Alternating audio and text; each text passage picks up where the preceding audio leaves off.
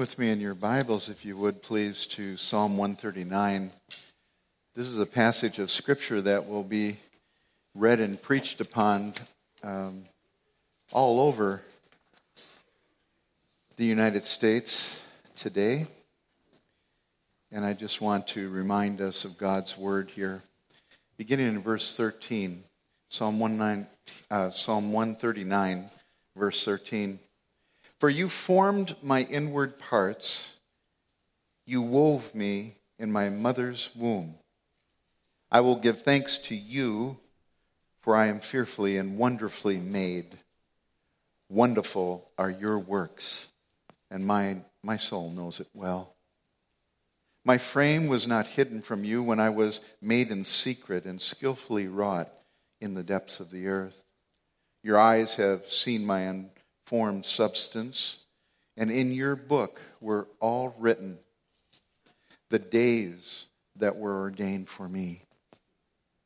When as yet there was not one of them, oh, how precious also are your thoughts to me, O God. How vast is the sum of them. If I should count them, they would outnumber the sand. When I am awake, I am still with you. Let's pray. Father, as we contemplate the sanctity of life, the value of human life that you've given to us, we stand amazed at how clear you present this truth in the scriptures, and yet how far away we can go as a people and as a culture away from these truths. Forgive us, we pray, Father, for we have grievously sinned against you. Father, forgive us and humble us before you. And Lord, may your blessing be upon your word today, we pray.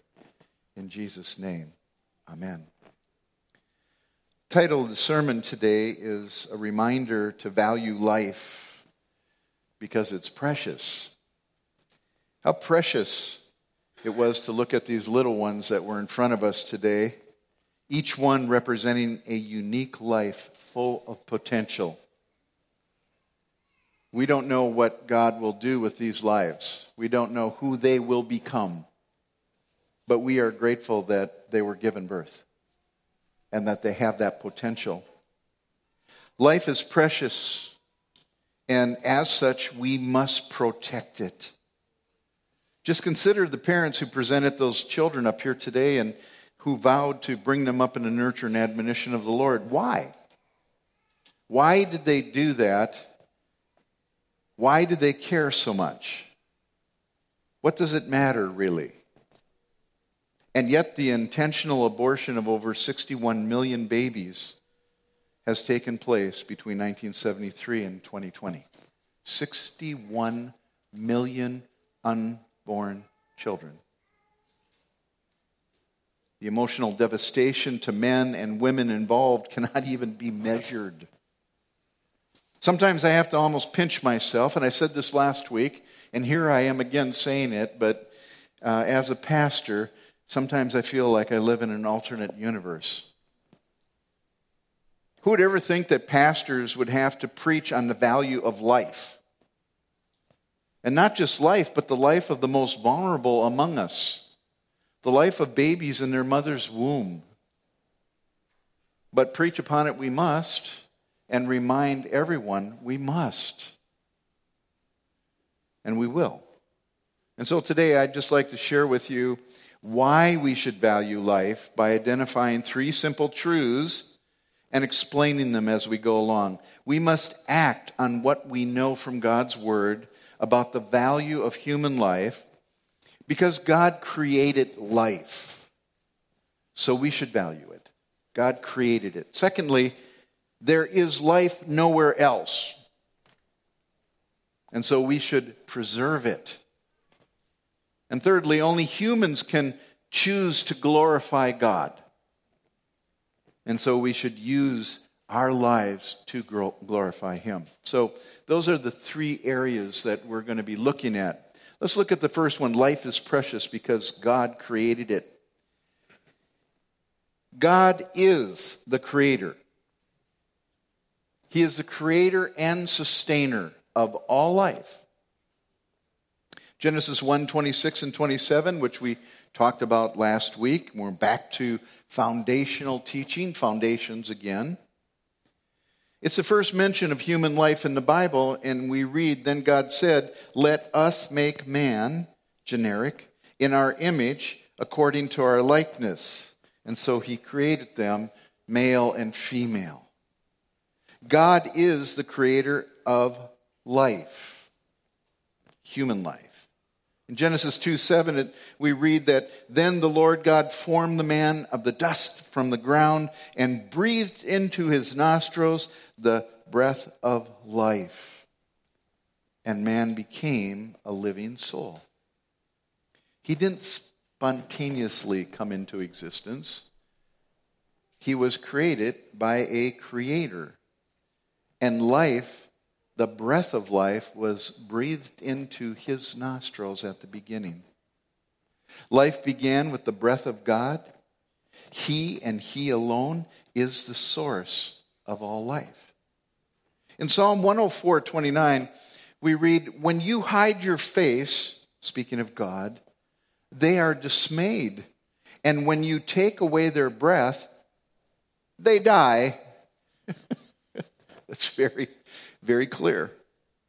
And they return to dust. And when you send forth your spirit, they are created. They live. You see, God gives life. It doesn't just happen, nor is it the result of our own doing. I think sometimes because we are male and female and we get together and we create a child, somehow or other we think we did that. We did, but we're a secondary cause. okay? We are a secondary cause. Colossians 1:17 identifies Christ who is God and that he holds everything together.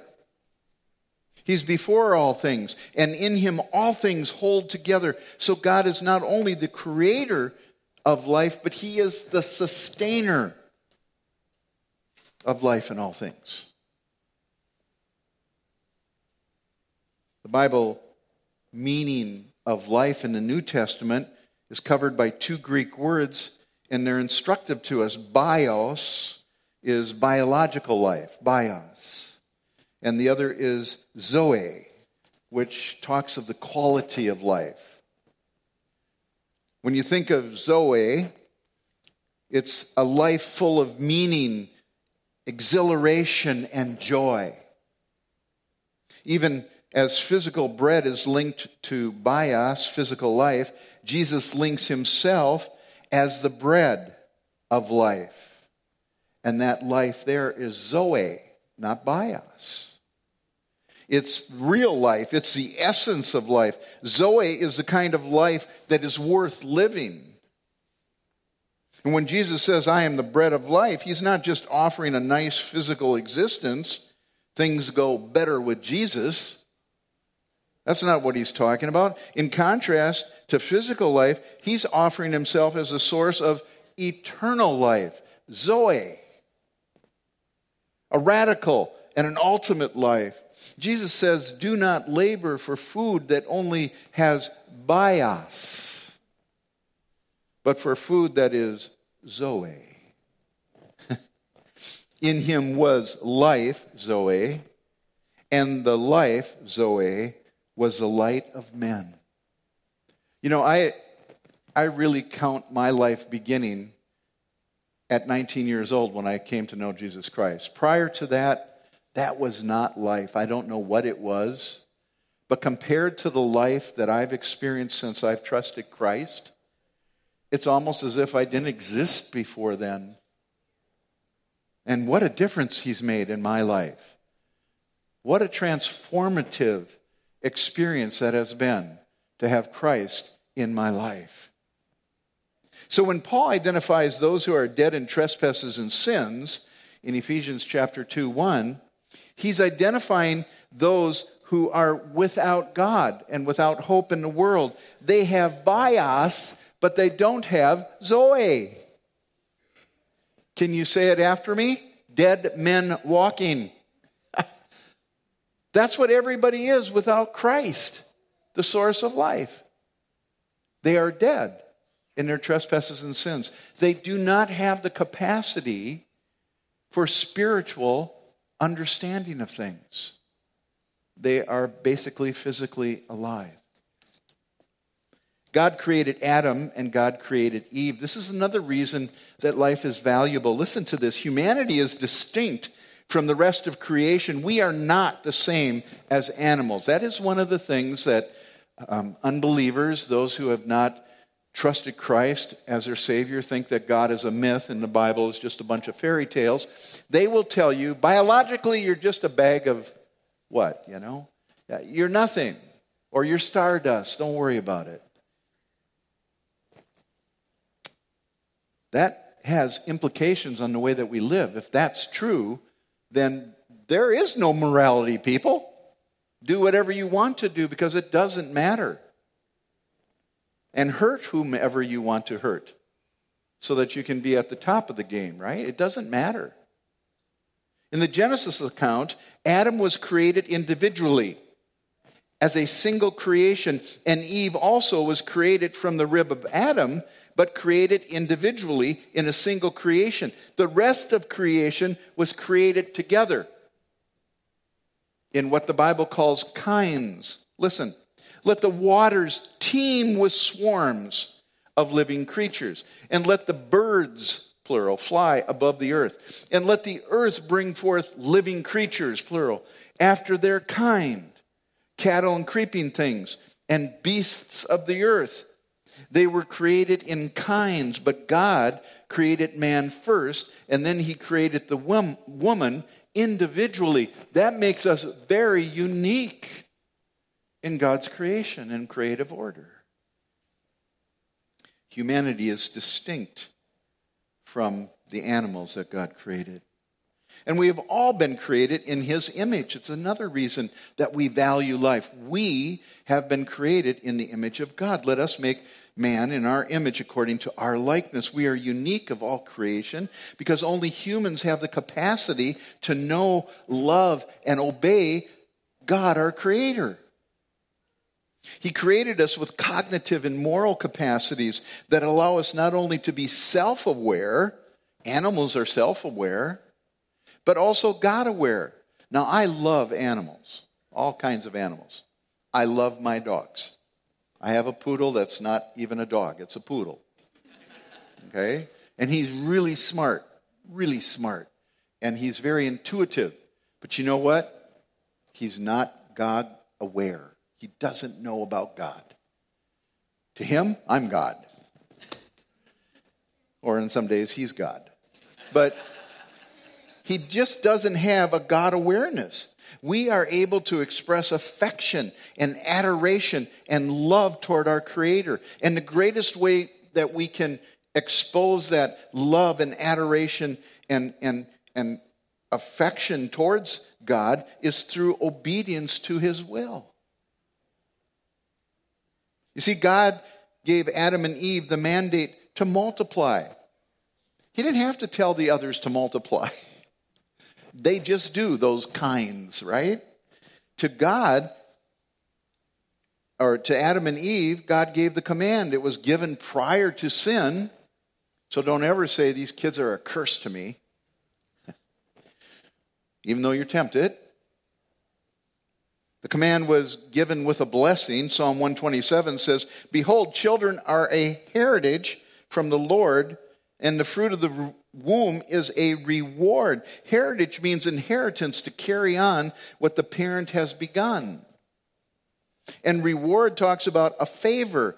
Children are not a burden, they're not a trouble. They may be difficult at times, but they are not a burden. They've been given to us for good. Through procreation, God propagates the earth with human beings so that more and more glory will be lavished upon him as he deserves.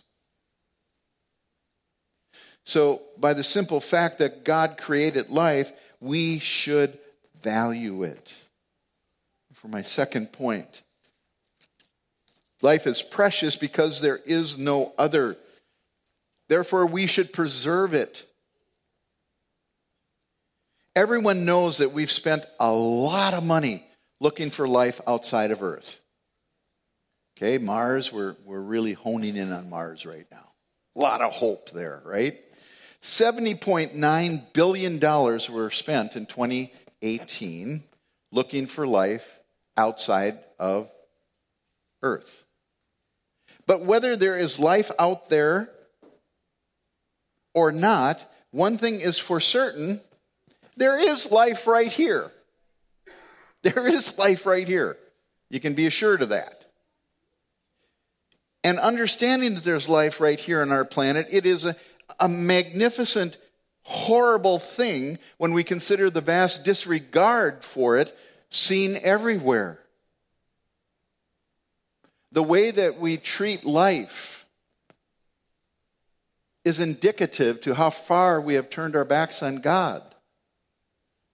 The way that we try to medicate ourselves for the consequences of the sin that we live with through alcohol and drug abuse is just a testimony to the pain that it causes human beings to live without God and without hope in the world. We try to sedate it somehow, tamp it down, because it hurts. Our own culture presently protects by law the legitimacy to destroy life in the womb. It is a law, it is considered a right to kill the baby in the womb. If that is not shaking your fist at God, the creator and sustainer of life, I don't know what is. But it's not always been so. Life was once valued more highly. But the Bible teaches that in the last days, listen to this verse in the context of our culture. Matthew 24, 12. In the last days, lawlessness will increase, and most people's love will grow cold. Most people's love will grow cold. Not just the woman who gets the abortion, but the men that pay for it often. Love has grown cold. Folks, we are in the last days. We truly are in the last days. 2 Timothy 3 depicts the last days this way they're perilous times because men are going to be lovers of themselves and lovers of money, and boasters and proud blasphemers, and disobedient to parents, unthankful, unholy, unloving, unforgiving, slanderers, without self control, brutal despisers of good, traitors, headstrong haughty, lovers of pleasure rather than lovers of God. And it says, they therefore have a form of godliness, but deny its power.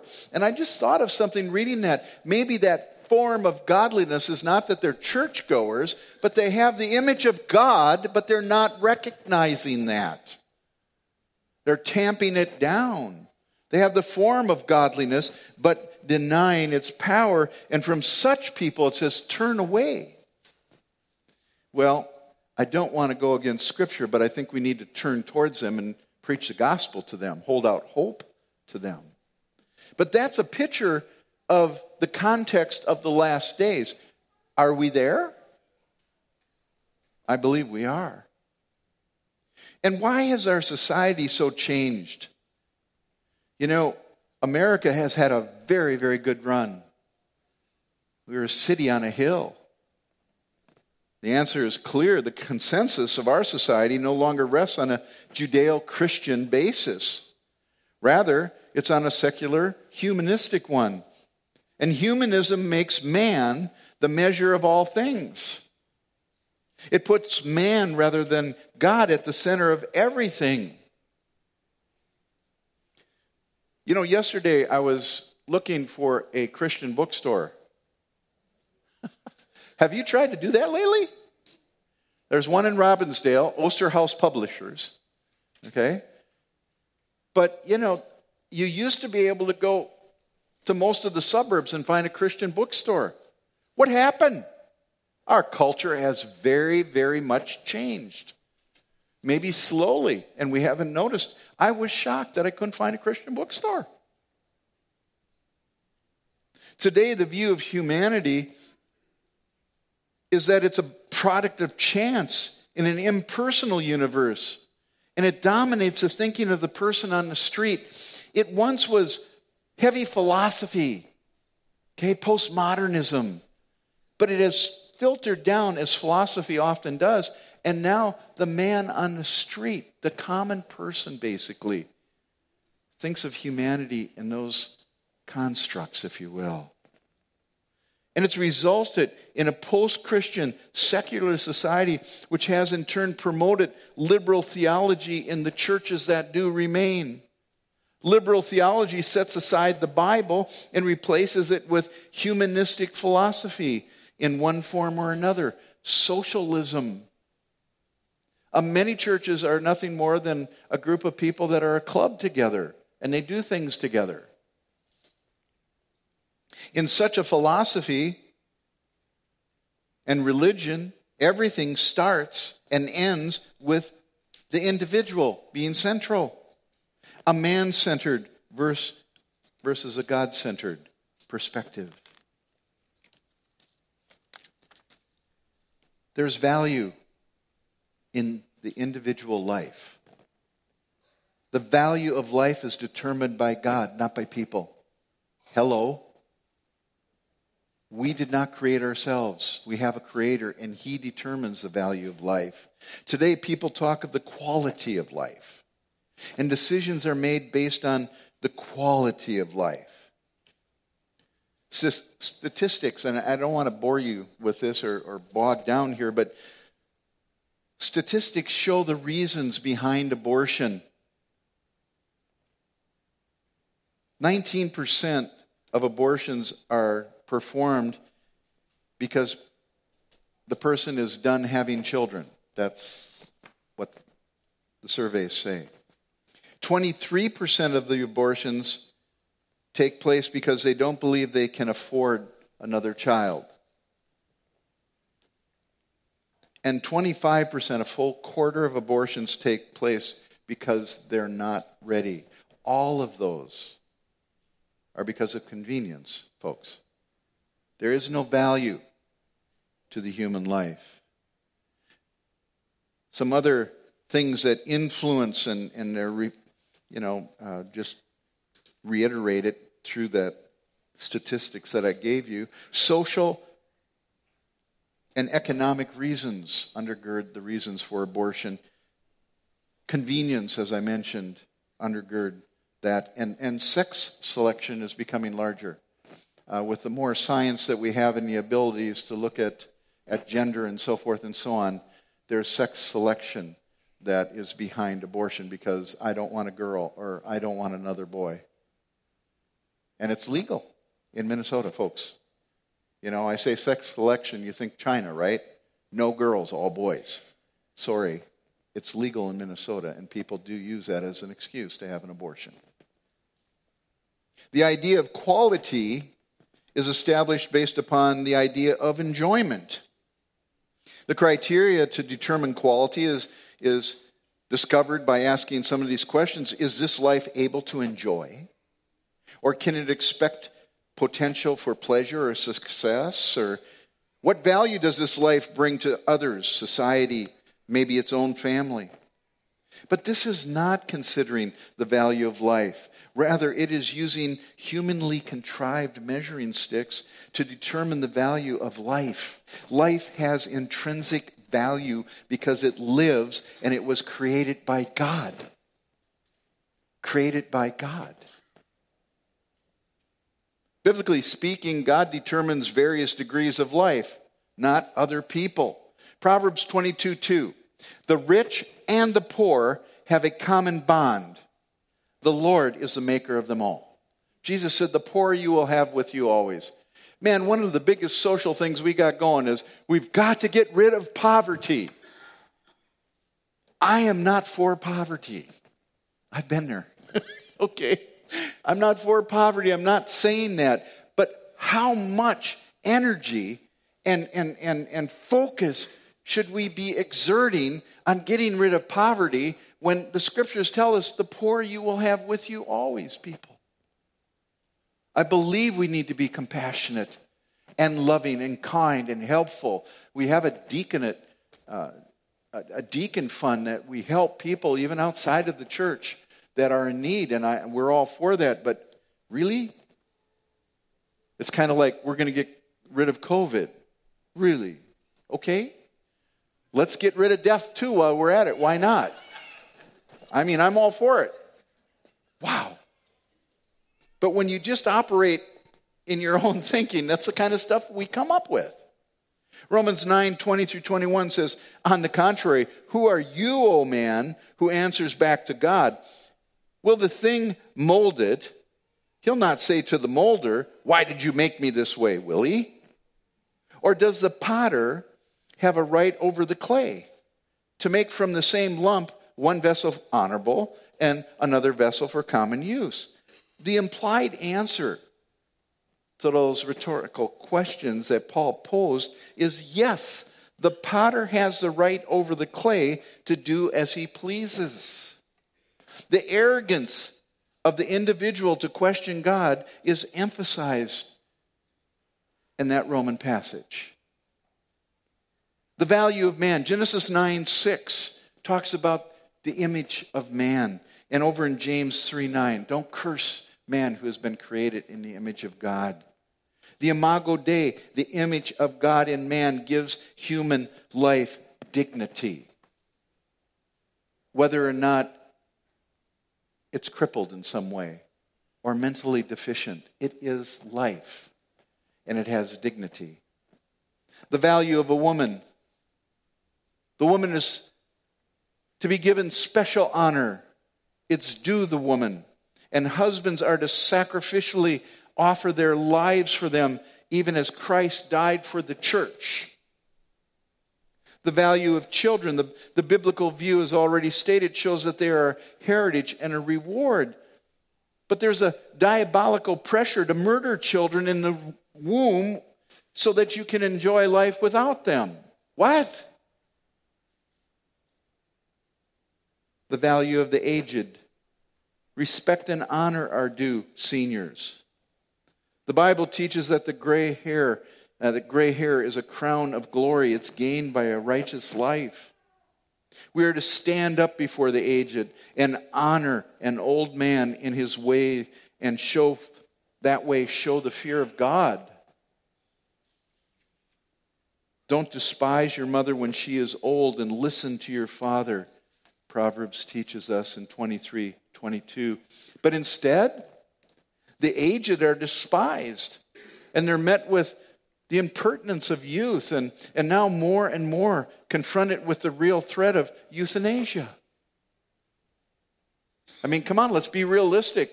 A lot of these old people are in pretty nice houses, and there's a housing shortage. What, what the heck? They've lived a good life, they had a good run. Let's take them down. Do you think I'm fooling? During COVID, we heard of this, this phrase that those older people that were in homes that by themselves or hospitals and their relatives could not come, they experienced a failure to thrive and many died. Folks, this world's dark. It's a scary place. My friend and mentor, John MacArthur, in a sermon once said, human beings are dangerous.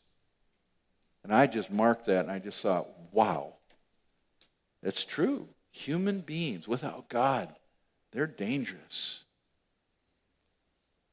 Not only should we value life because God created it, but we should also do everything within our ability to preserve it. Most obviously, reflected in the way that we exercise our civil responsibilities and voting and freedom for social protest. Stand up and be counted on God's side for life. Yesterday was a march for life at the Capitol. We gave a call out. A couple heeded it, okay? We got to do better, folks. We've got to do better.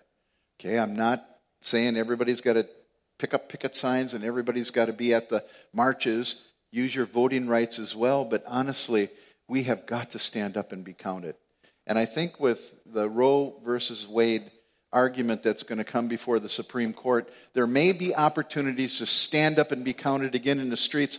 Beloved, I'm going to beat the drum and we're going to go out together.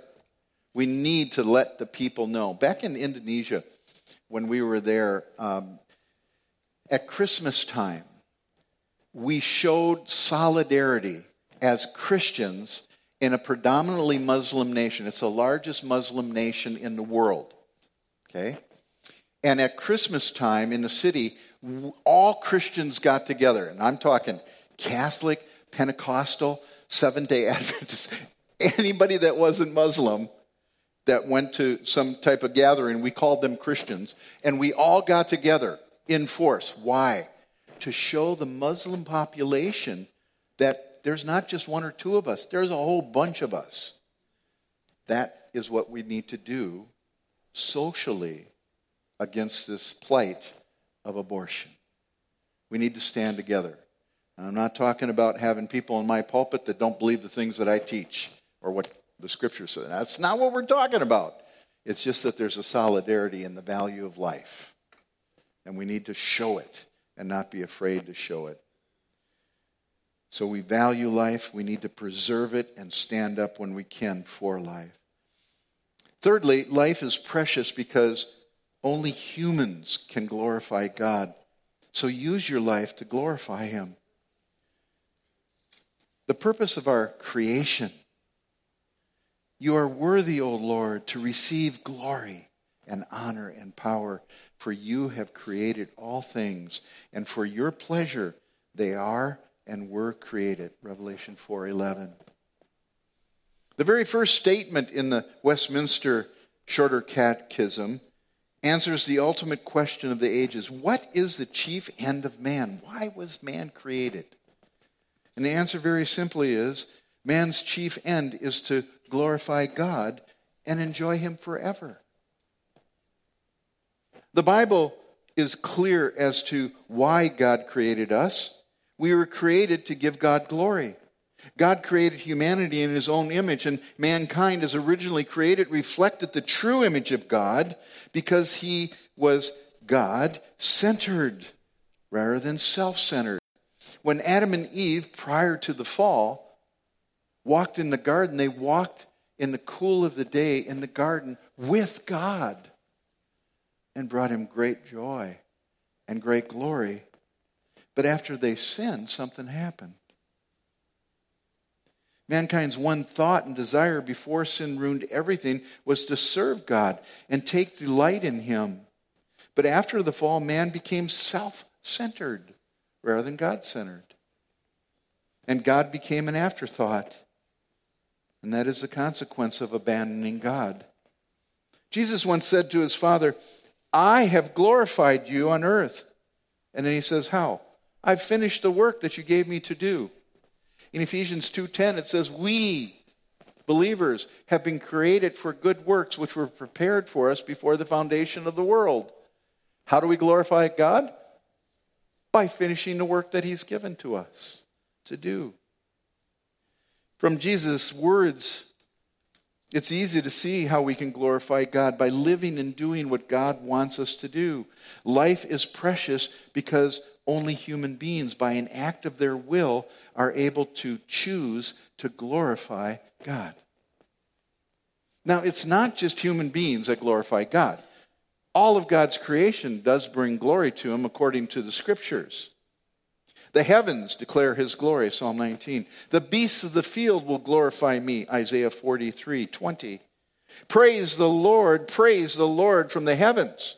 Praise him from the heights. Praise him, all his angels. Praise him, all his hosts, stars. Praise him, sun and moon. Praise him, all stars of light. Praise him, highest heavens, Psalm 148. His creation brings glory to him. So we began today by stating that we must value life. And I promise to give you just three reasons why life is to be valued according to the Bible. One, because God created life. Number two, because human life is the life that is here and present. And number three, because only human beings are able to choose to glorify God. Now, I'm going to leave you with four things to take home. Number one, God has revealed his glory in Jesus Christ. John said, And the Word became flesh and dwelt among us, and we saw his glory. Glory as the only begotten from the Father, full of grace and truth. Hebrews 1, 2, and 3 said that in these last days, since Jesus came to earth, he has spoken to us in his Son, because his Son is the radiance of his glory. And what that means is that he is the exact representation of his nature. So our focus, our focus is to be on Jesus Christ alone to see his glory ever more and more. Number two, God has declared his glory in the gospel. Once Paul said, The God of this world, Satan, has blinded the minds of the unbelieving so that they might not see the light of the gospel of the glory of Christ, who is the image of God. You see, God is still displaying his glory even today, and it's in the gospel. God's glory is in the gospel. Gospel is the power of God unto salvation, not how good your presentation is, or not how good the track is that you're using. It's the gospel itself is the power of God unto salvation. And the very first step in glorifying God is believing the gospel. Does that make sense? I mean, if you're rejecting the gospel and tamping it down and holding it down in unrighteousness because you love your evil deeds, you're not glorifying God, obviously. So believe the gospel. Have you entered into that great exchange? Paul told us that God made him, Jesus Christ, who knew no sin, to be sin on our behalf, so that we might become the righteousness of God in him. He takes our sin, we take the righteousness of God in Christ. The great exchange. It's wonderful. That's what believing the gospel does. And that brings glory to God. Thirdly, God will return in glory very soon. The second coming is it's a story that's told, it's done. I love the way um, Revelation talks about prophecy as almost like in the past tense, it's done. Well, in, in the mind of God, it is. It's completed. And the fact that Jesus Christ is going to come again is an established fact in the Bible, and we need to believe it.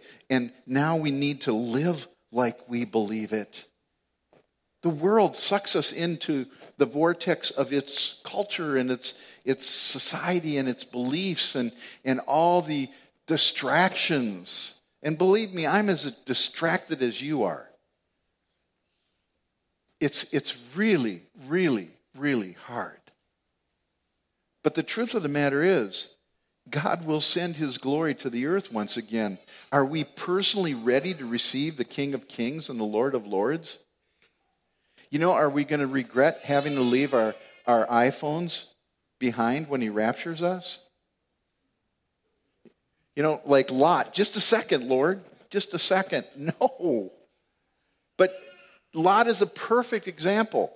Man, I'd love to preach on Lot. Lot's a perfect example of being so wrapped up in the culture around him and everything that he bargains with God to leave Sodom. We can't be like that. God will return in glory very soon. And finally, fourthly, God glorifying life is our privilege and our joy. Will you reflect on the glory of God by valuing life, talking to people about life? It's a magnificent display. God's glory in life.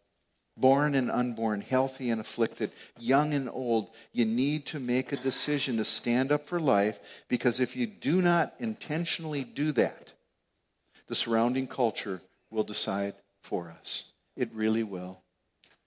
Jesus said, I have come that they might have life, Zoe, and that they might have it more abundantly. You really do need to decide what side you're on. And the time is shorter than it has ever been. Let's pray. Our Heavenly Father, help us to be strong in the power of your might.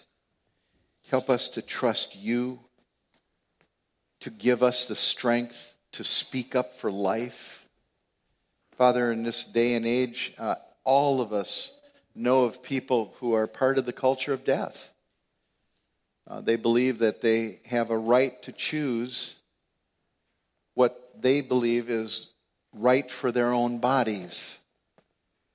And Lord, we need to talk to those people and reason with them about the value of life, the intrinsic value of life, because God created it.